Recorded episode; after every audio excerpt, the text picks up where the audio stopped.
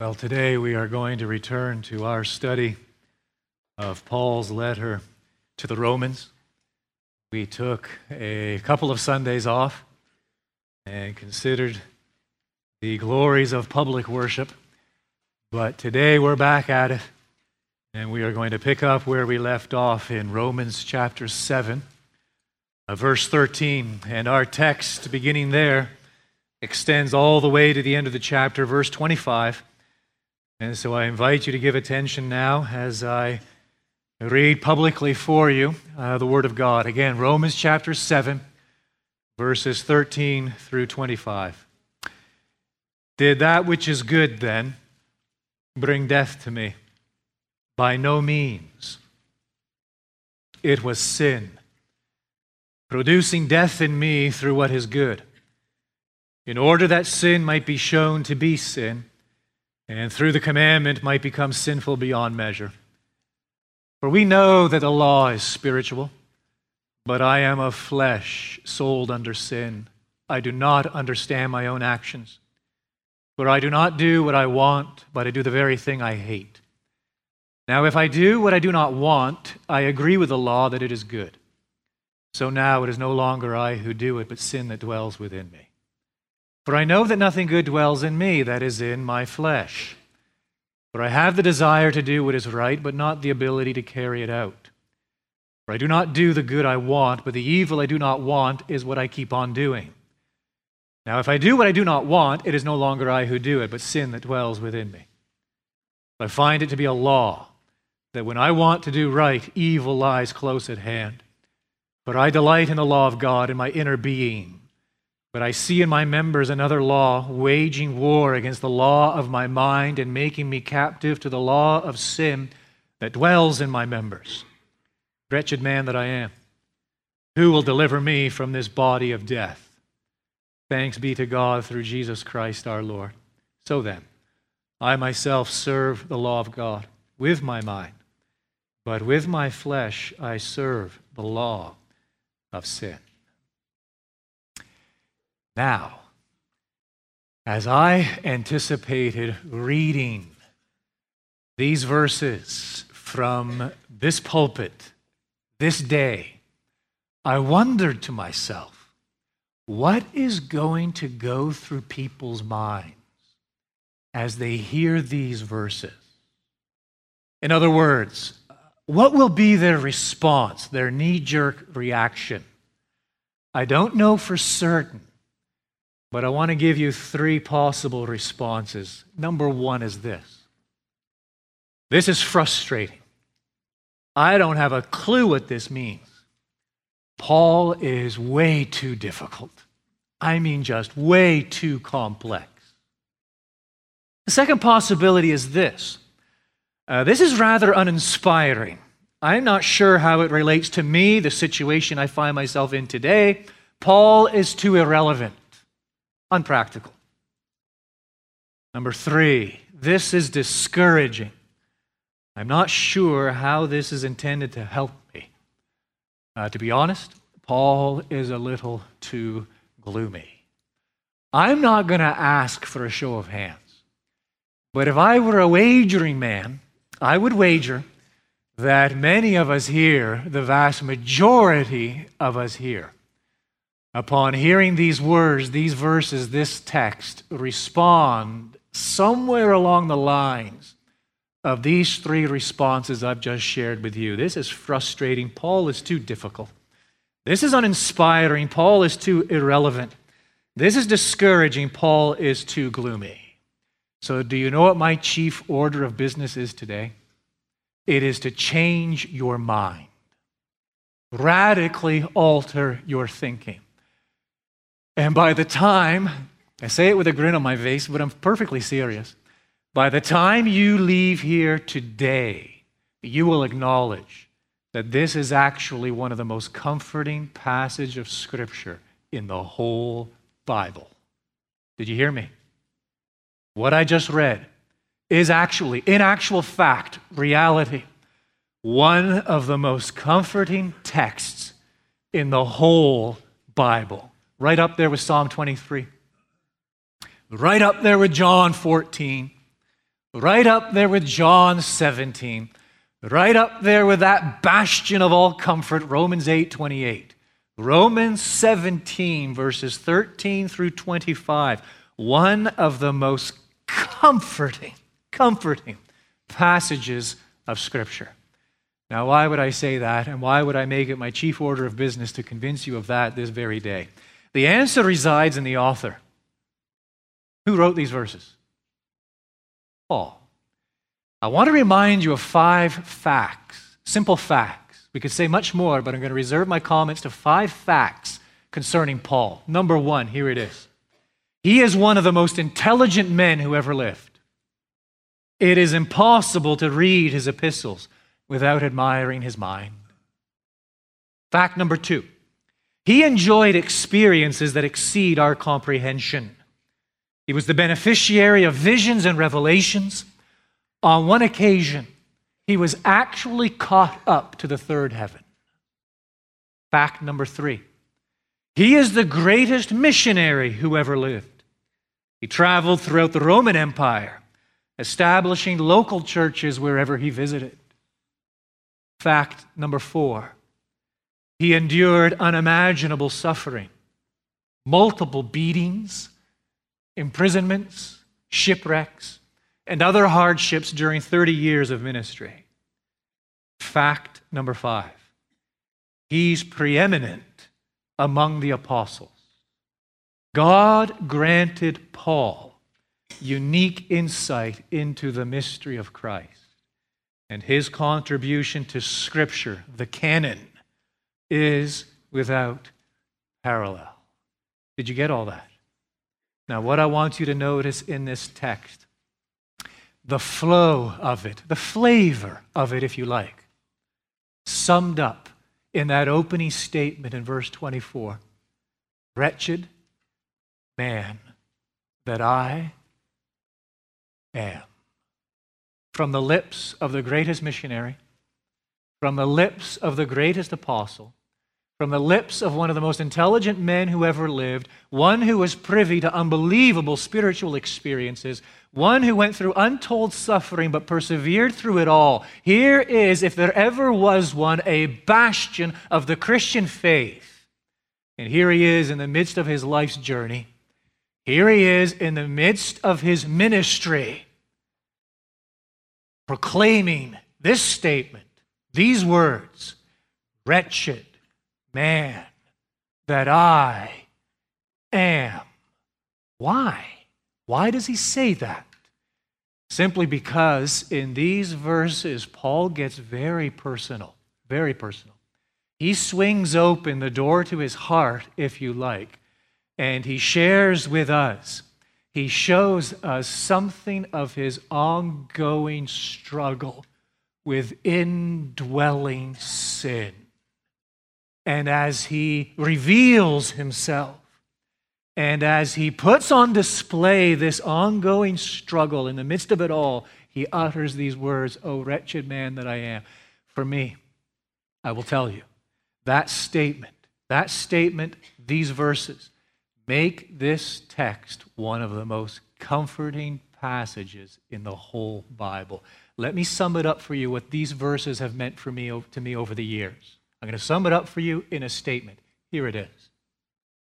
If not, I repeat, if not for what Paul says about his experience in these verses, despair would have swallowed me up a long, long time ago.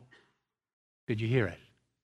If not for what Paul says about his own experience, right here, this text, these verses, these words, if not for that, despair would have swallowed me up whole a long, long time ago.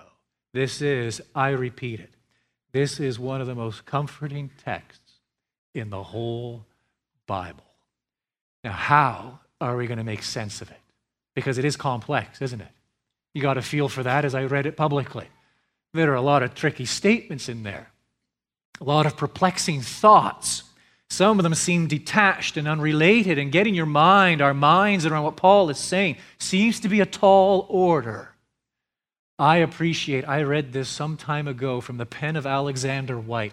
I read this statement, and he gets a blue ribbon, pat on the back, full marks. In reference to this text, he penned the following: the right context is half the interpretation. That's beautiful. I mean, that is so helpful. The right context is half the interpretation. In other words, if we simply get the context, if we can simply answer the question, what is going on here?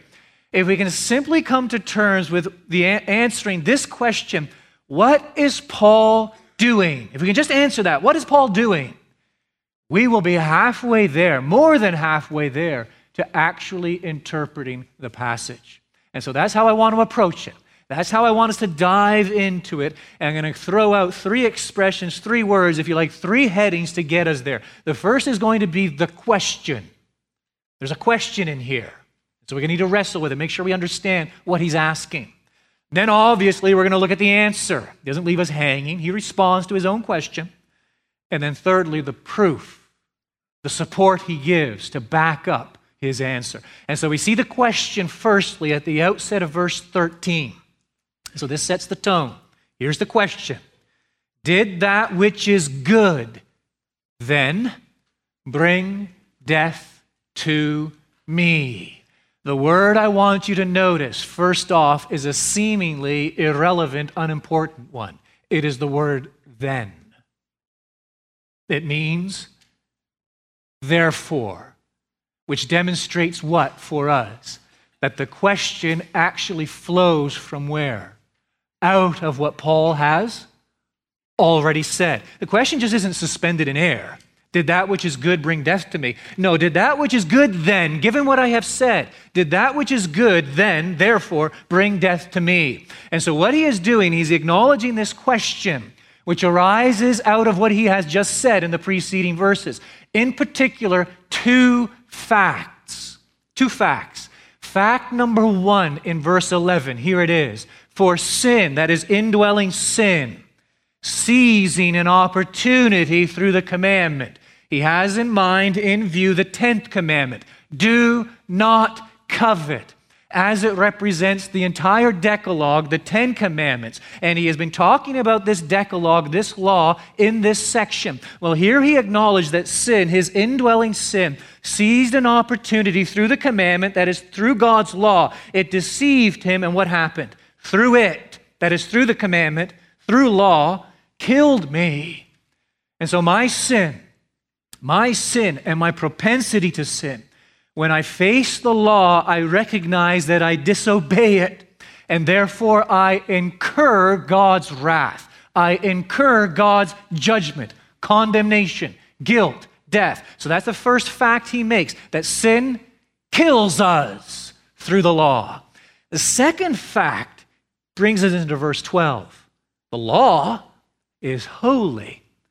And the commandment, there again, he has in view the 10th commandment, do not covet, is holy and righteous and good. So what's the problem? The problem is simply this: put the two facts together. Sin kills me through the law, but the law is holy, righteous, and good.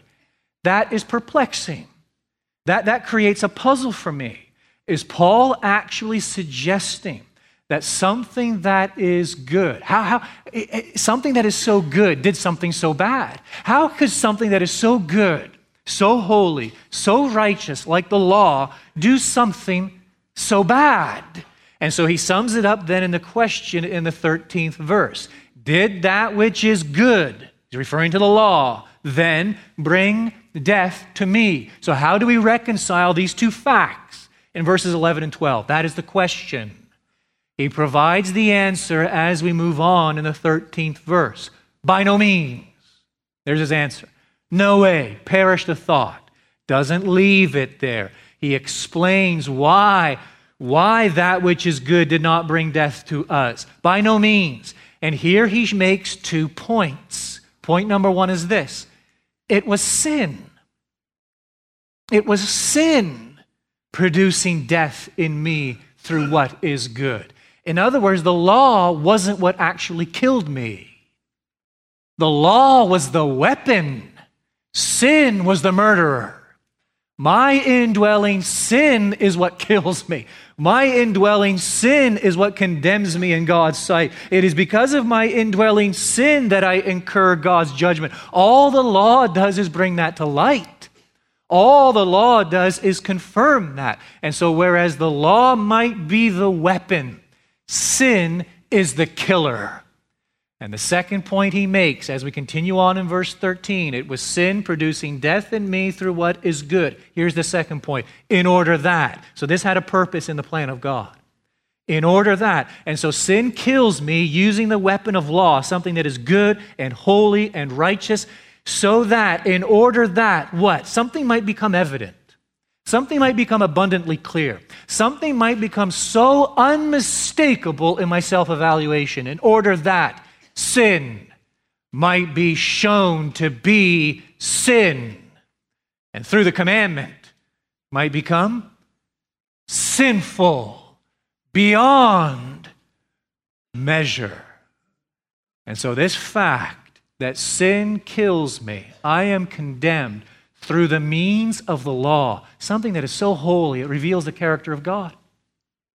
Something that is so good, it upholds the perfect will of God for us. Something that is so righteous, does not require anything of us that is mind-boggling or anything that is beyond comprehension, but just requires of us what is perfect and good and acceptable in God's sight.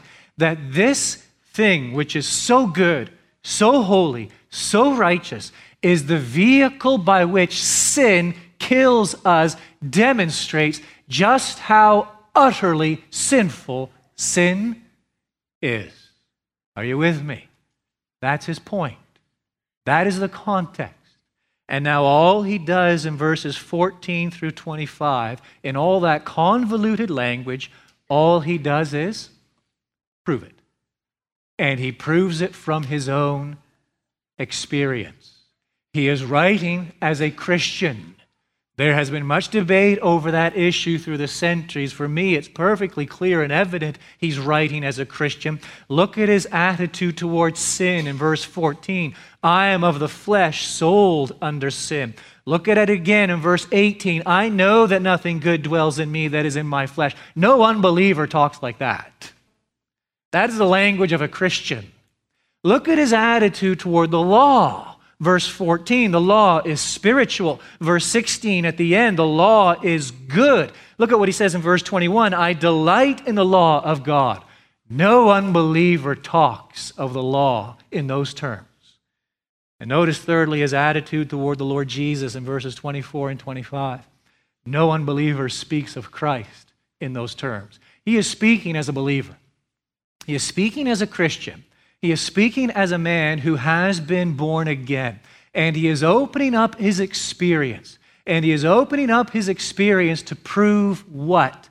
That sin kills us through the law, something that is so good, in order to demonstrate just how utterly sinful sin is. In other words, to bring us face to face with our utter wretchedness, to use Paul's expression.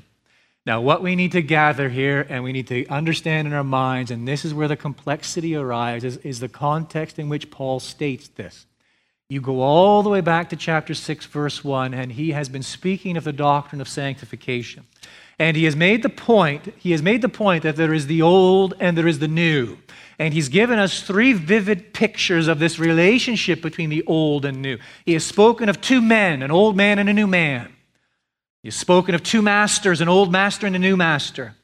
And he has spoken of two marriages, an old marriage and a new marriage. And he has simply been making this point, look, when you believe in the Lord Jesus Christ, something happens. Simply this, you actually become one with him. You believe, you enter into union with the Lord Jesus Christ by virtue of the Holy Spirit. When you enter into union with the Lord Jesus Christ, it's true, you're now one with him in his death, burial, and resurrection. Therefore, the penalty of your sin has been paid for in full because he has paid the penalty for your sin. And what is his is counted and reckoned as yours. But understand this, that also because you are now one with him, You have a new identity in him. New man, new master, new marriage. And the Holy Spirit who unites you to Christ has broken the power of sin in your lives. But here's the problem. You must understand the now and the not yet of sanctification.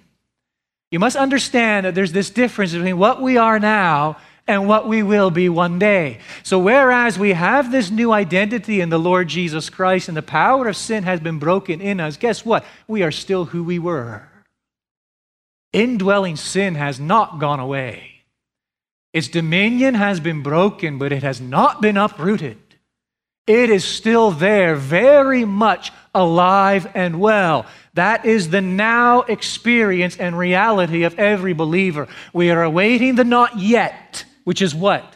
The consummation of our salvation, where God not only deals with the power of our sin, breaking it, but removes it from us entirely as he conforms us to the perfect image of his Son, the Lord Jesus Christ. But here we are stuck in the now.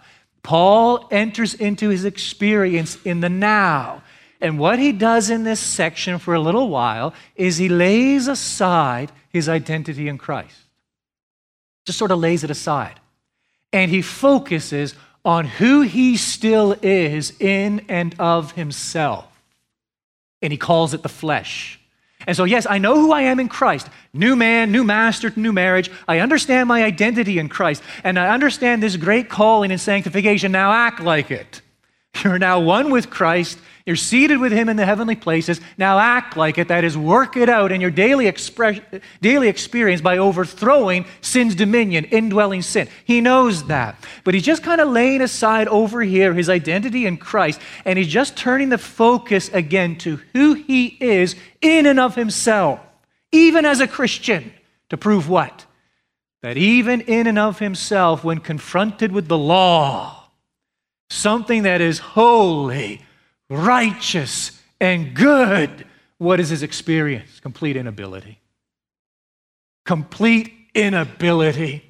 That although in Christ, my new identity, I now know this law is holy, righteous, and good. When I just focus on me, when I just hone in on what I am in and of myself, the flesh, and the presence of indwelling sin in me, oh, the law proves what?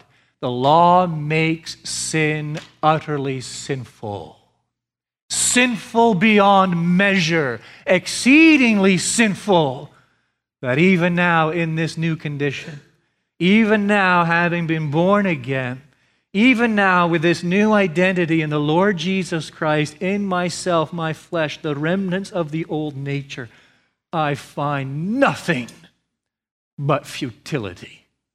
Oh, wretched man that I am. He emphasizes it with four pairs. I'm not going to break down every phrase and sentence, but you get these four pairs, if you like, four couplings. You'll get it. You'll understand what he is saying. The first pair is found in the 14th verse. And so we're going to have two columns. Column number one over here. What does he say in verse 14? We know that the law is spiritual. You got it right over here, column number one. So there's no problem with the law. The law is not the problem. The law is spiritual. What's the problem? Move over here now to column number two. It completes the pairing. Rest of verse 14. I am of the flesh, sold under sin. That's the problem. The remnants of indwelling sin. And so he goes on to say in the 15th verse, I do not understand my own actions when I just look at myself in the flesh. I do not do what I want, but I do the very thing that I hate. And then we have this second pairing, coupling in verse 16. Back over here to this column. He's already said the law is spiritual. Now what does he say? Verse 16. The law is good. The law is not the problem. What's the problem? Look at verse 18. We're back over to this column now. I know that nothing good dwells in me, that is in my flesh, for I have the desire to do what is right, but not the ability in me. I do not have the ability to carry it out. For I do not do the good I want, but the evil I do not want is what I keep on doing. Now, if I do what I do not want, it is no longer I who do it, but sin that dwells within me. He's not a schizophrenic, folks. What's he saying? What's his point? It is no longer I who do it, but sin that dwells within me. Who's the I? My identity in the Lord Jesus Christ. That's the new I. That's the new man. And so this ongoing struggle with sin and this inclination to sin has nothing to do with who I am in Christ, but testifies to what? The remnants of sin in the flesh, sin that dwells within me. And then there's a third pair. Brings us into verse 21, back over to this column. He's already said the law is spiritual. He's already said the law is good. Now what does he say at the outset of verse 22? I delight in the law of God, right? I delight in it. The law is not the problem. What does he say? Moving back over to this column, he completes it in verse 23. I see in my members another law waging war against the law of my mind and making me captive to the law, the principle of sin that still dwells in my members. And then there is a fourth pair. Takes us into the 25th verse. Back over to this column, my left, your right. He's already said what? The law is spiritual, verse 14. The law is good, verse 16. I delight in the law of God, verse 21. And now he says in the 25th verse in the middle, I myself serve the law of God with my mind. But back over to this column. He's already made the point, verse 14, I am of the flesh sold under sin.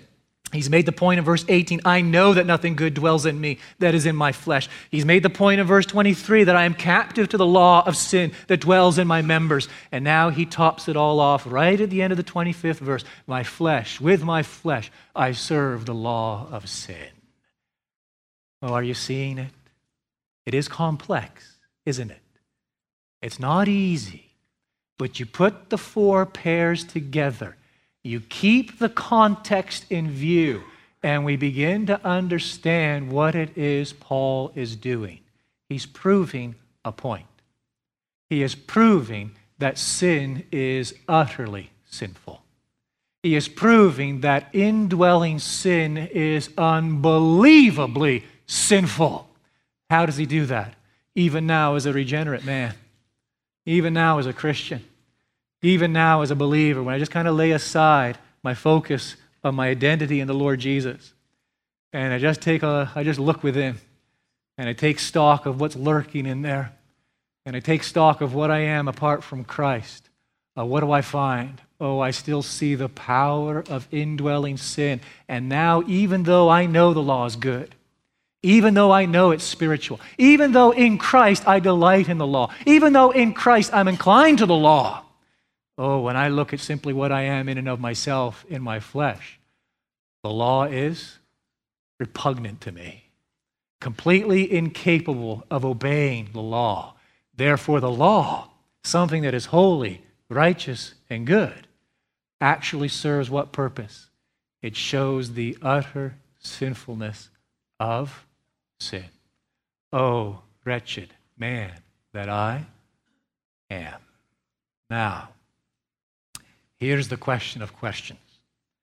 What's that got to do with you this morning? How are we going to apply this? How are we going to apply this? Well, I'm going to break you into two groups, as I often do, believers and unbelievers, Christians, non-Christians, regenerate, unregenerate. And I'm going to, inside, outside, in Christ, out of Christ. And I want to speak to the unbeliever for a moment. And so you know who you are. And I'm speaking the truth in love, but I want to speak directly to you. As you have listened to me, and as you have heard these verses, undoubtedly, you don't need to nod your head in agreement, but undoubtedly this has been complete gibberish to you. Just what is he talking about? What is Paul talking about?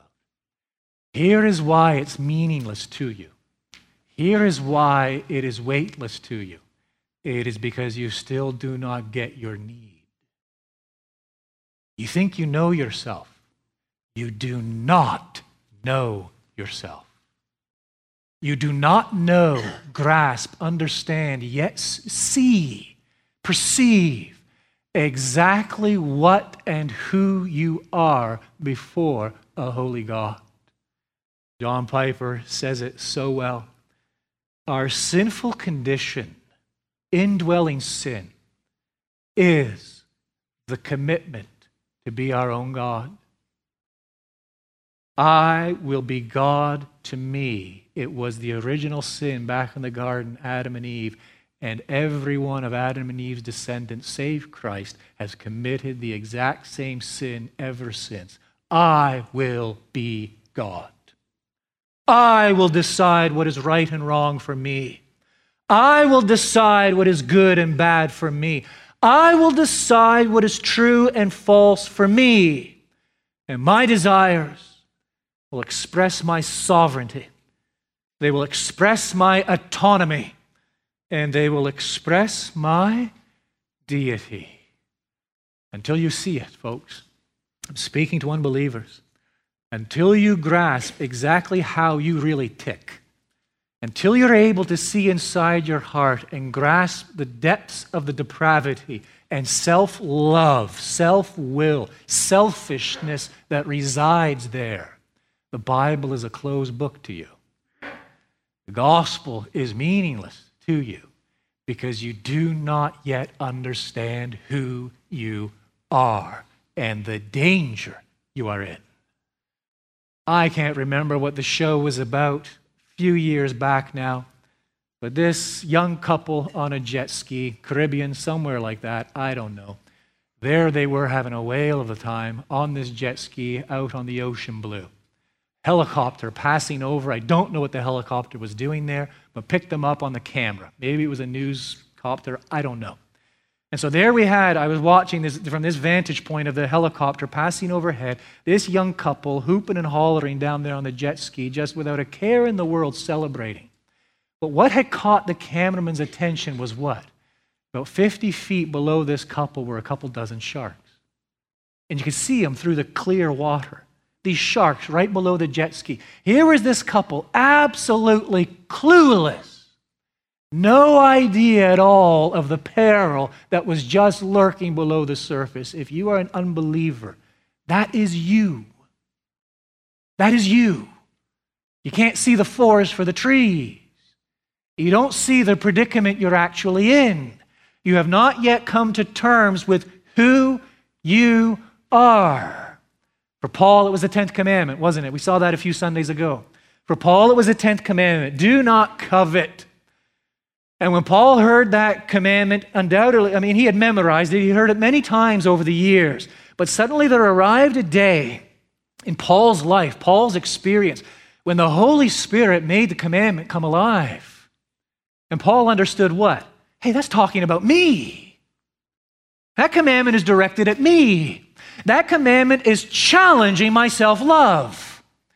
That commandment is challenging my self-autonomy.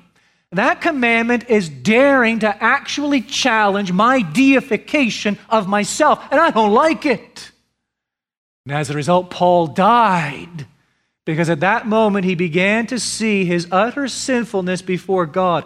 Do not covet fame, popularity, wealth, security, attention, pleasure, comfort, control, peace, success, power, notoriety, marriage, influence, job, children, admiration. What do you daydream about? That is who you are.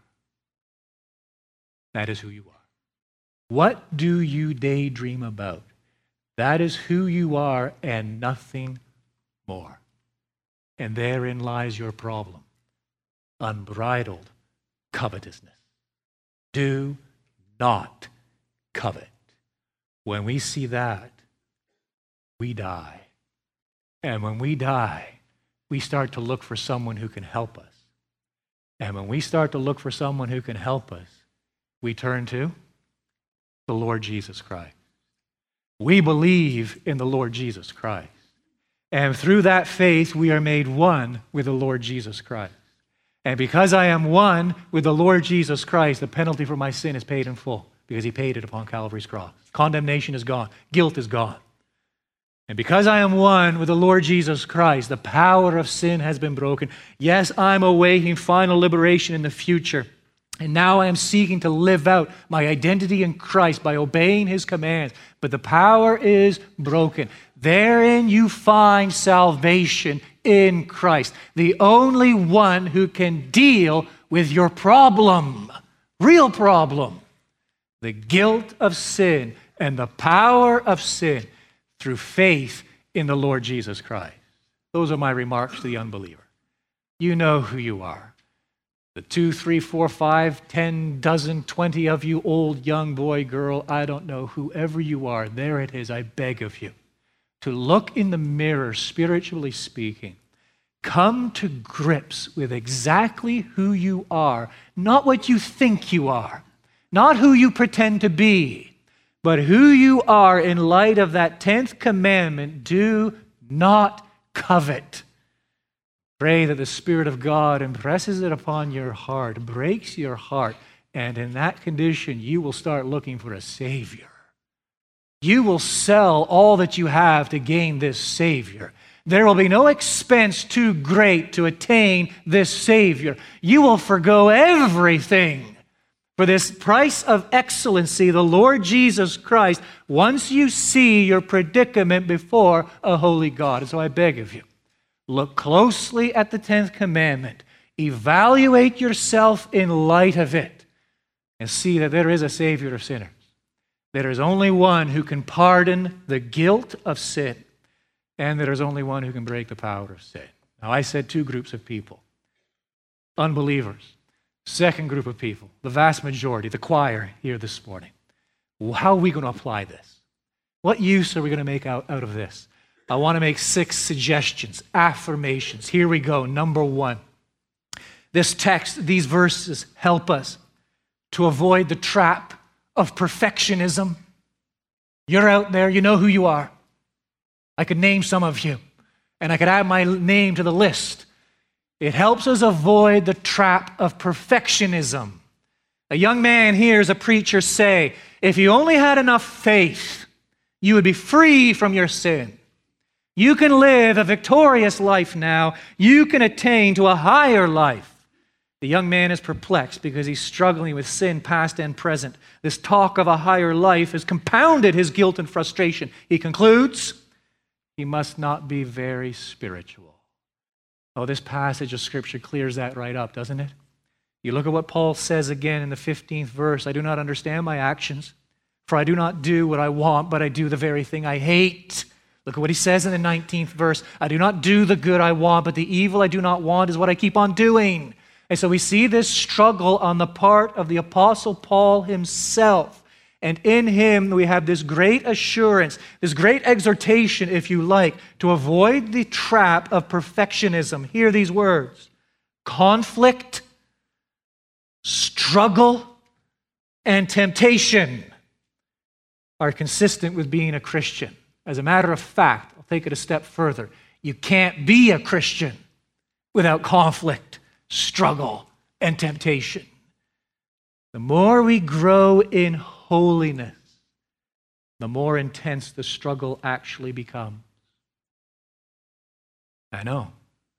Seems like a contradiction, doesn't it? But it is the biblical truth and reality. The more we grow in holiness, the more intense the struggle actually becomes. Why? Because the more we see the deep, deep, deep-rooted nature of our sin. John Knox, Scottish reformer, hit the nail on the head. In youth, in middle age, and even now as an old man, after many battles, I find in me nothing but corruption. Nothing but corruption. These verses help us avoid the trap of perfectionism. Second word to the believer is this: these verses help us avoid the threat of antinomianism. That's a big word. They help us avoid the threat of antinomianism. What is antinomianism? It's simply this: grace, grace, grace. What do I need the law for? Grace, grace, grace. What do I need to obey for? Great, I'll just follow the inkling in my heart. I'll just follow the leading of the Spirit, however loosely and ill-defined that is. Why do I need we don't need the law anymore. We're not charged to obey anymore. No. These verses help us avoid the threat of antinomianism. And so a young woman reading these verses concludes that Paul talks like this because he's still trapped under the sense that he needs to obey the law. That's the young woman's conclusion. She concludes that Paul talks like this simply because he's still trapped under the sense that he needs to obey the law. If he really understood that he was free from any obligation to obey the law, then his conscience wouldn't bother him. This woman is convinced that all she needs to do is believe the gospel more and more and more and more. Just believe the gospel more, and everything will be okay. Look what Paul says in the 14th verse. We know the law is spiritual. Look what he says in the 16th verse. I agree with the law that it is good. Look again at what he says at the outset of verse 22. I delight in the law of God. There is nothing wrong with the law. There is nothing wrong with obedience. They only become wrong. They only become a problem when we think we can obey the law outside of Christ. They only become a problem when we think we can do that as a means to merit our salvation. They only become a problem when we turn them into works of righteousness. But for a believer, there's nothing wrong with the Ten Commandments, folks. Matter of fact, most of us probably don't pay enough attention to the Ten Commandments. It would actually solve many of our problems if we did pay some attention to the Ten Commandments. We don't approach them as a legalist, seeking to please God or earn His favor. But if you love me, you will keep my commandments. It's an expression of grace. Oh, Kevin DeYoung writes, oh, if only we really believed, whatever that means is always ill-defined. If only we really believed, obedience would take care of itself. No, it wouldn't. There's no need for commands or effort. Yes, there is. The Bible doesn't reason like that. The Bible has no problem with the word therefore. Grace, therefore, stop doing that. Grace, therefore, start doing that. Grace, therefore, obey. There is no contradiction. That is Scripture's testimony to us. We are not antinomians. We do not disregard the law. Oh, the law is holy and righteous and good. God wants His people to obey Him. He expects His people to obey Him. And He expects them to do so not because they're trying to earn His favor, not because they're trying to earn their way to glory or to salvation, but because they love Him. And out of an expression of grace and mercy and thankfulness, they want to know His will and actually do it. Oh, these verses help us avoid the threat of antinomianism. These verses, thirdly, help us avoid the risk of defeatism. The risk of defeatism. What do I mean by that? Let me give you another illustration. A young man has been languishing for 7 years under the same habitual sin.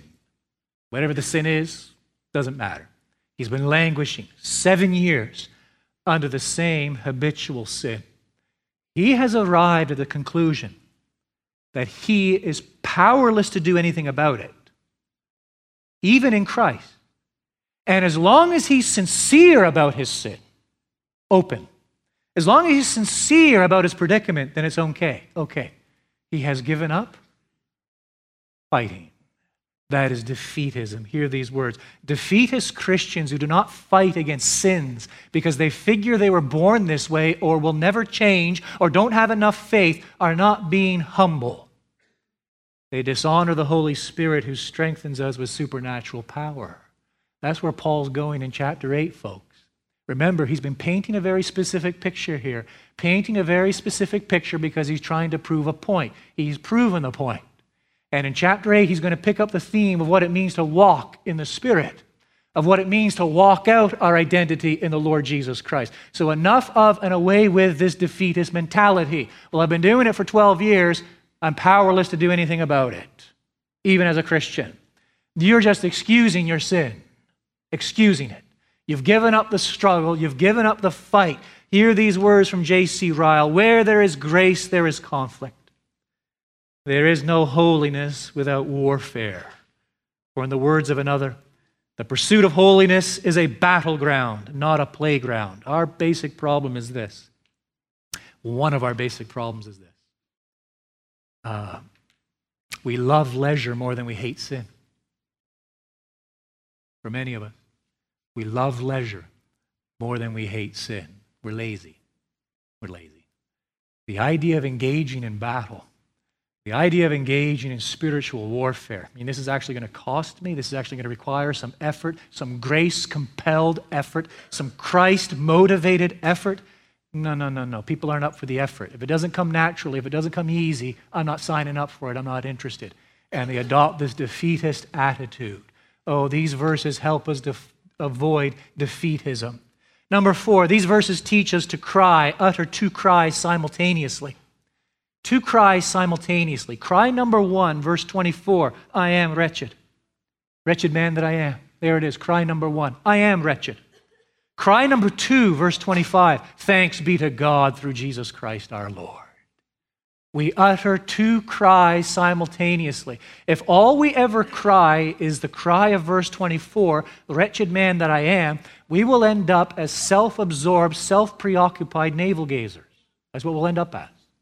If, however, all we ever cry is thanks be to God through Jesus Christ, we'll end up some sort of loosely ill-defined faith, no longer knowing what we're even thankful for. No, it is both simultaneously. We acknowledge who we are in ourselves, wretched man that I am, and we acknowledge simultaneously who we are in Jesus Christ. Thanks be to God through Jesus Christ our Lord. We sang it earlier, the Getty song, that he would give, that God would give his only son to make I think they must have had this text in mind when they penned it, to make a wretch his treasure, to make his wretch a treasure. We utter both cries simultaneously. I am wretched. Thanks be to God for Christ Jesus. The 5th lesson is this. These verses help us to recognize that salvation comes in stages. 24th verse, wretched man that I am, who will deliver me from this body of death? Paul understood better than anyone the now and not yet aspects of salvation. He is not crying out for the separation of his soul and body. That's not what he's doing. He is crying out for the resurrection. He is crying out and longing for glorification. Why? Because he knows it will mark the end of his struggle. When the power of sin, yes, is broken, but the very presence of sin will be dealt with. These verses extend to us that hope and remind us that salvation comes in stages. 6thly, finally, these verses teach us that we must seek to be renewed in our minds by the Holy Spirit. Verse 25, thanks be to God through Jesus Christ our Lord. So then, I myself serve the law of God with my mind. What does that mean? Shared it a few Sundays ago. I'll share it again from that book we're all studying, The Hole in Our Holiness, from Kevin DeYoung. He writes the following. In effect, God says to you, if you're a believer right now, this is what God says to you. Because you believe in Christ by the Holy Spirit, I have joined you to Christ. When he died, you died. When he rose, you rose. He's in heaven, so you're in heaven. He's holy, guess what? You're holy. Your position right now, objectively and factually, is as a holy, beloved child of God, dead to sin, alive to righteousness, and seated in my holy heaven. Now, act like it. That is what it means to be renewed in the spirit of the mind. It is to reflect daily upon our identity in the Lord Jesus Christ. And it is simply to act like it. It is to resolve each and every day, this day I live coram Deo. This day, not worrying about tomorrow. This day I live before the face of God. This day, compelled by gratitude, thankfulness. This day, given who I am, my identity in the Lord Jesus Christ, this day I act like it, and I put to death indwelling sin. I overthrow sin's dominion today. I do so as an expression of thankfulness. I do so as an act of obedience. And I do so to glorify that Savior who loved me and gave himself up for me. Our Father, we do pray for understanding in regards to these verses. We pray for understanding regarding the many truths and lessons that are here. And we especially pray for understanding when it comes to our relationship or identity with the Lord Jesus. Help us, we pray. Help us to daily see who we are in your sight. Help us to reckon ourselves dead to sin and alive to righteousness daily. Help us to put off the old and put on the new. Paul exhorts us to be renewed in the spirit of our minds. These things we pray for Christ's glory and in his name. Amen.